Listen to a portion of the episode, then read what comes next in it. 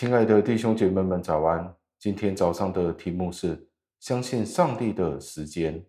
弟兄姐妹、弟兄姐妹们，请问你，当你去祈求上帝的时候，如果没有得到上帝及时的回应，你会有一个怎么样的反应呢？你会觉得是上帝不听你的祷告，因为他并不存在，或者是因为你的祷告不符合他的心意，又或者是其他的原因呢？让这一个问题带领我们进入今天的经文当中。今天的经文是出自于马太福音二十七章的第四十三节。经文是这样说的：“他依靠上帝，上帝若喜悦他。”现在可以救他，因为他曾说：“我是上帝的儿子。”感谢上帝的话语。这一段经文说的就是，当耶稣基督被钉在十字架上，那些人便说：“如果他是上帝的儿子，那上帝不是应该要救他吗？因为上帝是喜悦他的。”这段经文就是在这一个处境。的确，从我们人的眼中来看，这是十分困难的。明明是上帝的儿子，应该是非常的被上帝所爱惜的，但是上帝并没有拯救他，任由他去经历这些的苦难。当今天我们许多时候都面对同样众多难处的时候，我们应该抱着怎么样的心情、怎么样的态度来看这些事呢？在这里，我们要有一个正确的眼光。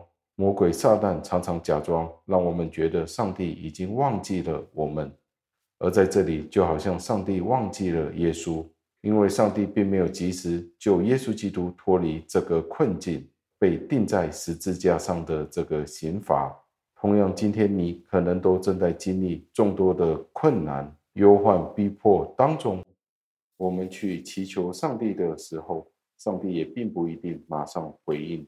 以至于魔鬼撒旦手上就拿着一把很锐利的剑，射向上帝子民的心。我们在头脑上认知，上帝是看顾他子民们的安全，也会在适当的时候提供援助。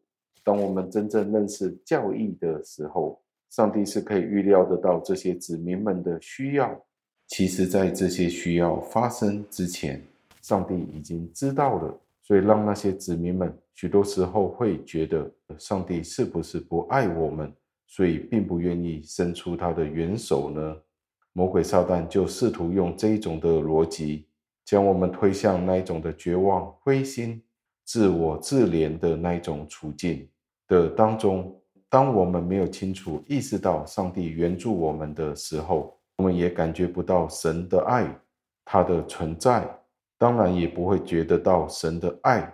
魔鬼撒旦会很厉害的将这些意识暗示在我们的脑海当中，甚至乎他可能会借用不同的人或者是事物，以至于使得他的论点变得非常的有力，很真实的呈现在上帝的子民们的身上，以至于他可以劝服这些上帝的子民们：上帝已经放弃了你们，你们的救助。已经其实不存在了，甚至乎他可以劝喻得到上帝的子民们，其实你们都不是上帝的子民，因为上帝都没有救助你们。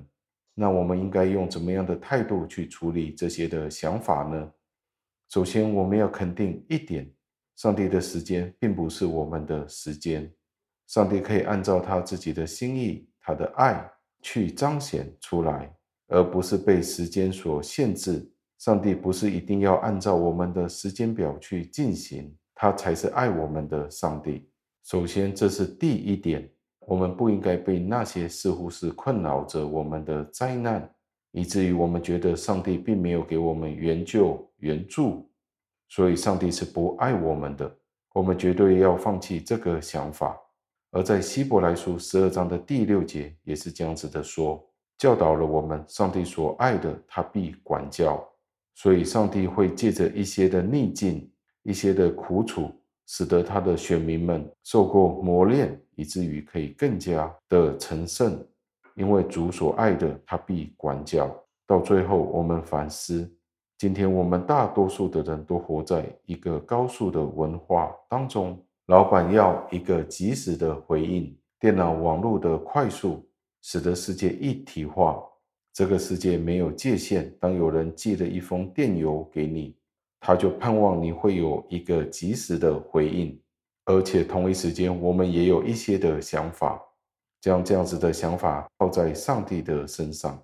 但是许多时候，并不是按照我们的时间表去进行的。上帝必定有他自己的时间表。我们不应该充满着怀疑、不信的态度去回应上帝。我们要学会顺服上帝的计划与他的时间表，相信他比我们更加的知道什么时候要行动，是能够更加的荣耀他自己。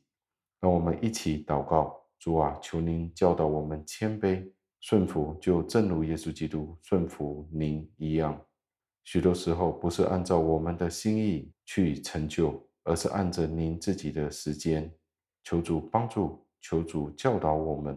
有一颗忍耐的心，但是同一时间，如果我们今天犯罪跌倒而被管教，我们都为此感恩，使得我们可以在被管教的时候学习我们应学得的功课。求您教导，求您垂听我们的祷告，感谢赞美是奉我救主耶稣基督得胜的尊名求的，阿门。